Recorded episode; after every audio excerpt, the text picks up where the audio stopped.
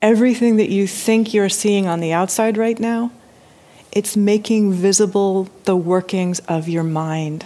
So if your mind is filled with love, you're going to look around the world. Love is all you're going to see. You're going to see it in the wheels of the bus. You're going to see it in the exhaust that comes from the bus. And I don't even particularly like exhaust.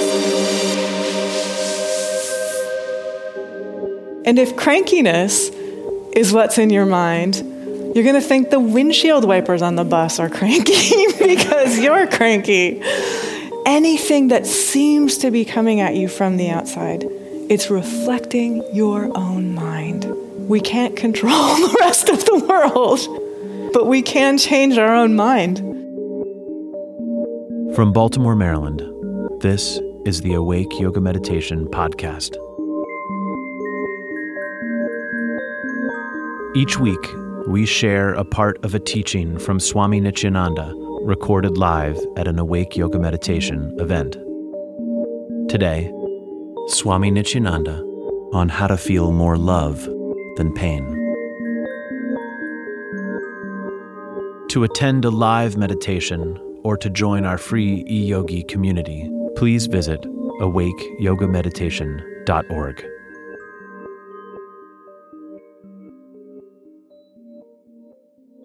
God alone is real. God alone exists.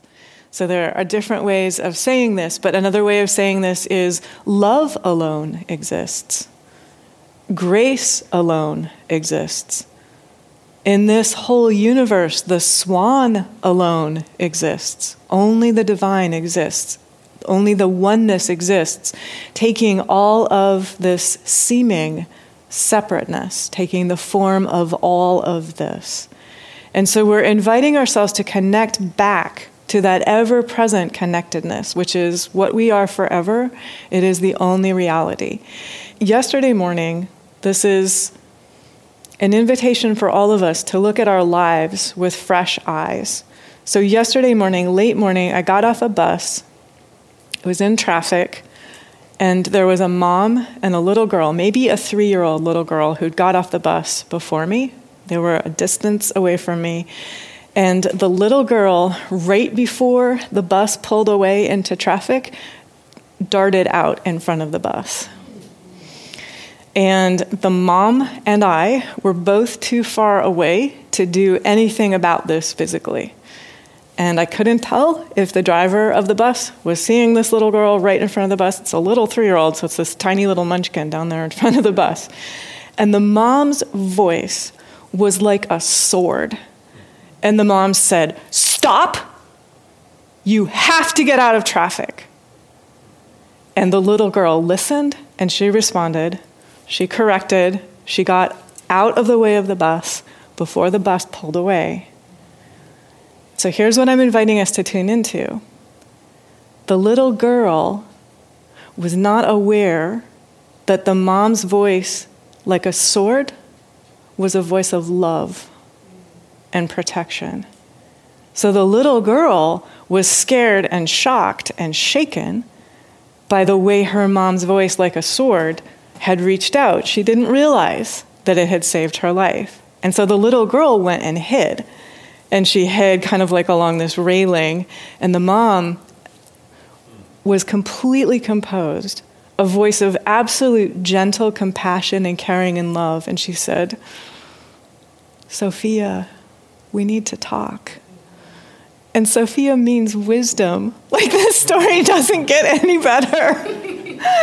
the little girl's safe. And this little wisdom child, that's all of us all the time. All of us, all the time.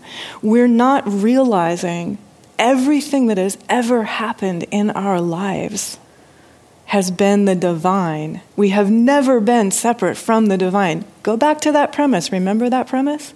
I acknowledge God as the only presence, power, activity, and energy in my life and world. That means the divine was there in the form of that little one running out in front of the bus. The divine was there in the mom's voice, like a sword, cutting through everything and helping move that little girl out of the way of that bus. And it also means the divine was there and the little girl that didn't understand.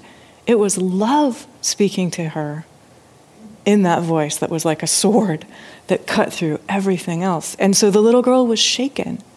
She was afraid. She was scared. She felt sad. You could tell she felt ashamed. She didn't understand what had just happened.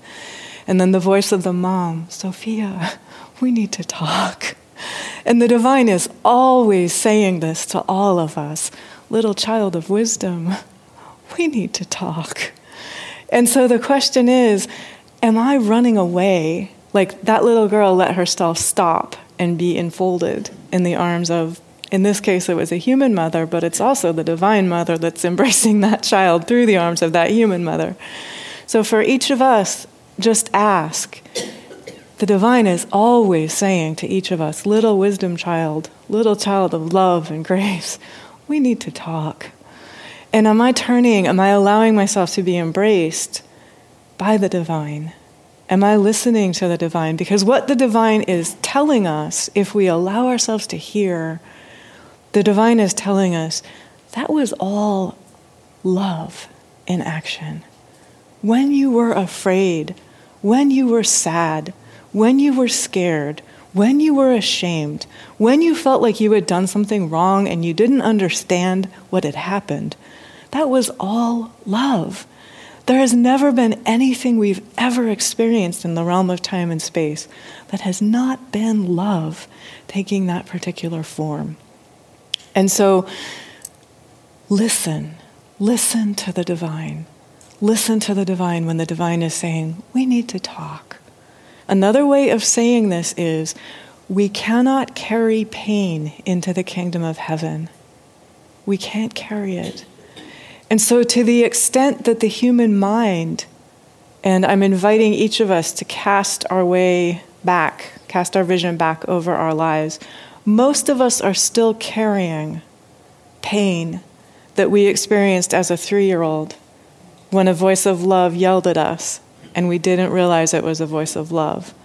Most of us are still carrying pain. And sometimes, this is a story, that, a true story that came to me on Friday of this week. Sometimes our parents are ignorant, genuinely ignorant of what they're doing. And this is a case that's both charming and alarming. That's an example of that. But again, we're telling it to hopefully see the events of our own lives as inseparable from divine love, no matter what it was that was happening. And so, this is a case where a family traveled to this country, and the country that they came from didn't have electricity and didn't have winters in the way that we have winters here. And so they landed right before the end of the year in the middle of the country, extremely cold weather. And they had never had a heating system because the country where they came from required no heat.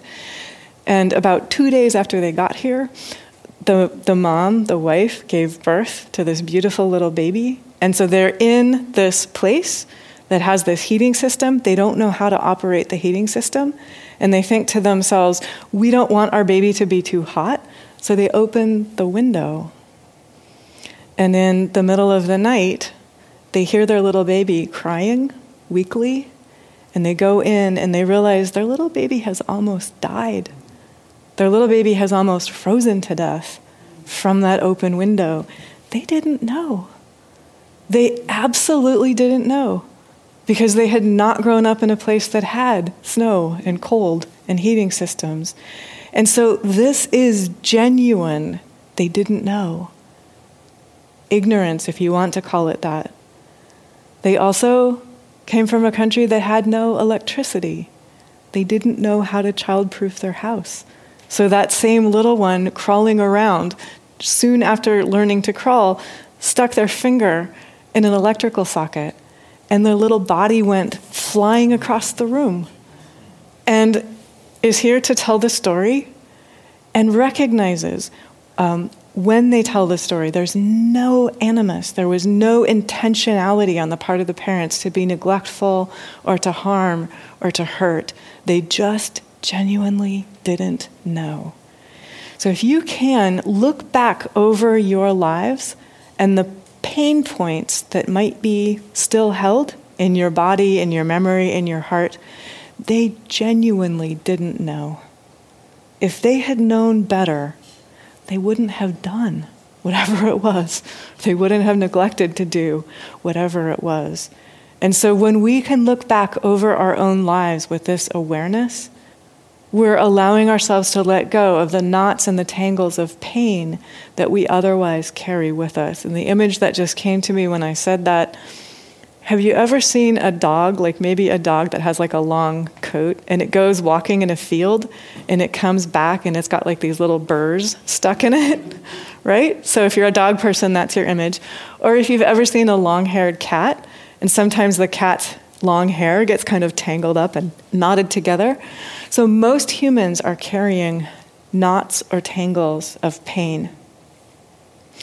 And what happens when we meditate with this recognition, when we meditate with the recognition, they truly did not know. And they truly did their best with whatever was available to them according to their consciousness at the time. And here's another one they were our own selves. They are our own selves. They are never separate from us. So if we're holding on to any pain, it's a sign we're being invited to heal in ourselves whatever we seem to be seeing from the outside. So I'll give you an example. If you're looking at your brother and you're thinking, oh, why is my brother so cranky and high stress and hard to talk to? You might ask yourself, in what ways am I cranky, high stress, and hard to talk to?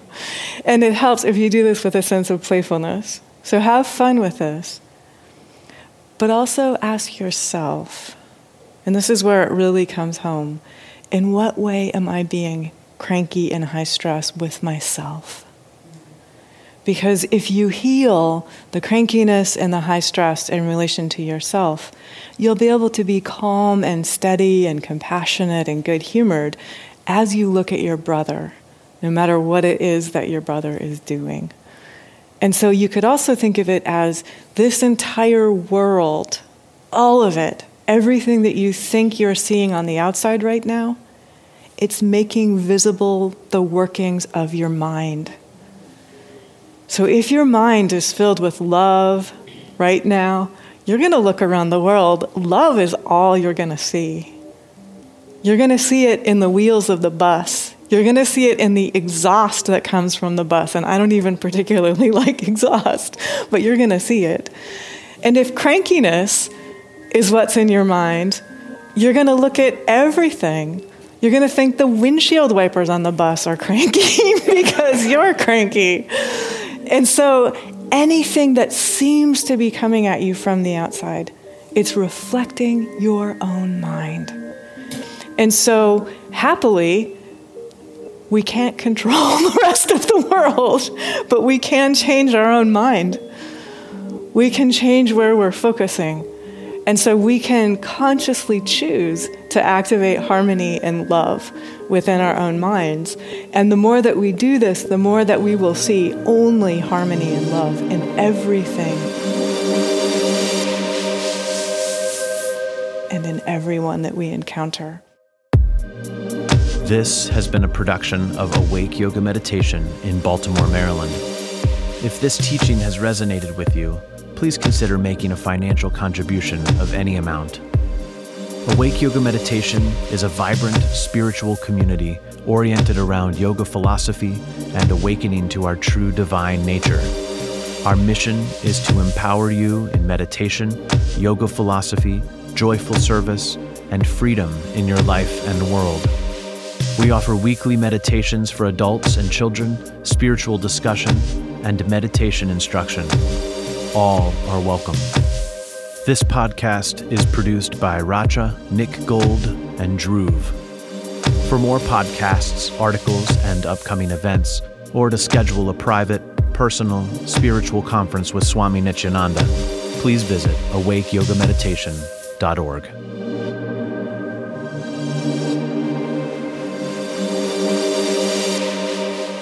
May absolute peace pervade the whole universe.